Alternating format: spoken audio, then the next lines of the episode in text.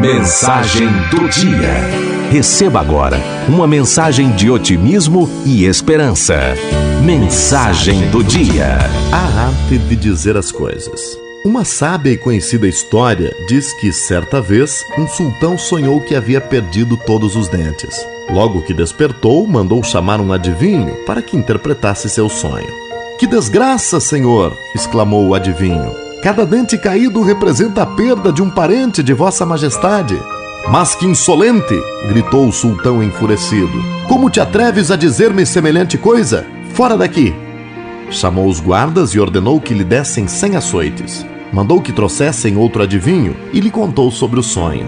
Este, após ouvir o sultão com atenção, disse-lhe: Excelso Senhor, grande felicidade vos está reservada o sonho significa que há vez de sobreviver a todos os vossos parentes.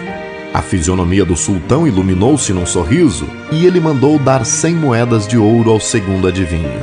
E quando este saía do palácio, um dos cortesãos lhe disse admirado: Não é possível? A interpretação que você fez foi a mesma que o seu colega havia feito. Não entendo por que ao primeiro ele pagou com cem açoites e a você com cem moedas de ouro. Lembra-te, meu amigo, respondeu o adivinho, que tudo depende da maneira de dizer. Um dos grandes desafios da humanidade é aprender a arte de comunicar-se.